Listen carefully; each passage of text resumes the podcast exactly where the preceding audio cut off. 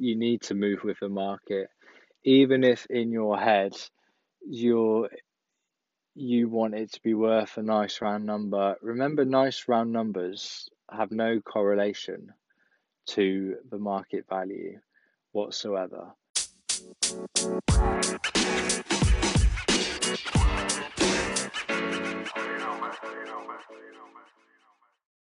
Hello, podcast people. Welcome back to Estate Agents Chat Shit, your no nonsense property podcast with me, Matt, aka the Reading Agent. So, I just wanted to jump on here really quickly, talk about a deal I closed on yesterday, and talk a little bit about um, the situation, the sort of buyer's position, the seller's position, and how, um, in this instance, my client was not in the best position.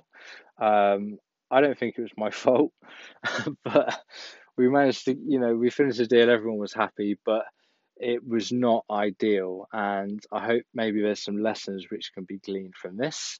If you are thinking of selling, particularly, um, or if you're thinking of buying, it could be useful for you in the future or to help you negotiate. Um, but especially if you are thinking of selling, sometime in the future, even if you're not, it's not on your mind immediately. Um, I hope this might be useful to you because I, um, to give you a bit of background, we closed on a sale yesterday, um, which was a leasehold flat, which was sold from uh, my client to a buy-to-let investor. Um, quite a straightforward purchase, really. Um, but this flat we've been dealing with for a while. I found a few tenants for it. We've had it on the market before. Um, and I I've known this client for a while now, and I know their their situation. Um, and they had this this flat was uh, rental, um, but unlike a lot of the uh, buy to let investors like me, this this guy had a, a this particular client had a significant proportion of his net worth tied up in this flat, which was being rented out. Um, and his short term, short to medium term goal was to get money, release that equity, and then he's now looking to purchase a larger family home. So he won't be a buy to let investor anymore. Um, so the point being, is quite a normal um, quite a normal person, quite a normal scenario. Just you know, um, not super wealthy, but on but comfortably on the on the property ladder. Um, but not not the kind of buy to let you know that has a portfolio of ten. This is someone who who'd uh, you know the pennies and the pounds actually matters. Um, and we had this flat on the market in uh, in 2018, in early 2018, had it on the market um, for 200 grand. And I remember bringing him an offer of 195 and saying, I think this is a fair offer in the market. I think you should consider it. And he said, No, I want 200, blah, blah, blah. And he ended up not getting an offer and putting it on rent. Um, and that's how it played out in 2018. So since then, the place has had several tenants with and no refurbishment or upkeep really. Um, just paying the the service charge for the block. Um, and we sold it. We sold it completed on it yesterday for 179 grand. Um, 16 grand less than. Is that right? Yeah, 16, 16 grand less than was offered um, about two years, 24 months previously. Um, now, in reality, the rental income will have, you know, given him that 16 grand over over time anyway. So he's not any worse off, but he's not any better off. He's also had two years of having to deal with a, you know, effectively managing this property and tenants and stuff without any financial gain. Um, and you know, there's there's different schools of and and to give you context on the property as well, I think 179 closed on yesterday was was was a fair price, and I think 195 in 2018 was a good price. And there is, you know, everyone has different opinions about property prices and values. Some people say they're, most people say they're too expensive. Lots of people say they're cheap. Um, that that's sorry. Let me retract. Not lots of people say they're cheap, but lots of people say property prices are priced correctly. Um, you know, lots of people people have different opinions. Whatever. I'm not here to discuss that. Um, but the market goes up as well as down. So he's the 16 grand over two years. Um, it's uh, it's it's not nice actually for me to have to know that.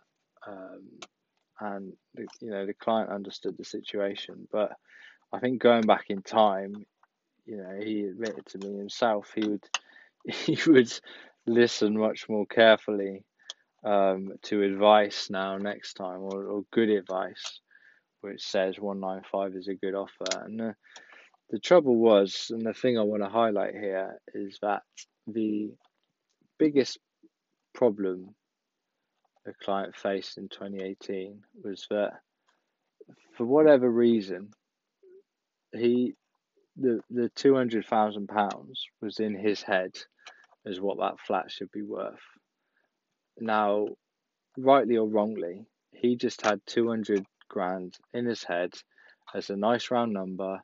When I get that, I can sell it and move on. And 195, we got very close to it, but he was very dismissive of that because it wasn't the 200 he wanted. And lo and behold, the market is not shot up, the market's gone down. So and remember, like I said, this guy he needed to a significant amount of money was tied up in that property, which needed to be released in the in the short to medium term for real life reasons, right? Family home reasons, kids' school, like real stuff. And he was too dismissive, and it ended up costing real money and real stress. And this has been a very stressful sale and frankly, everyone's glad for it to be done and dusted, um, myself included. Um, I just felt like it was worth highlighting and um, kind of explaining to podcast anyone listening that it's important to not be too dismissive of offers if you need to move with the market even if in your head you're you want it to be worth a nice round number, remember nice round numbers have no correlation to the market value whatsoever.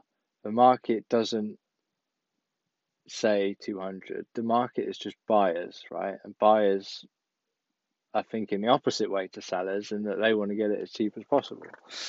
Um, so him waiting for that squeaky clean 200 was a mistake um, because it was never worth that, and it's just a bit of a shame.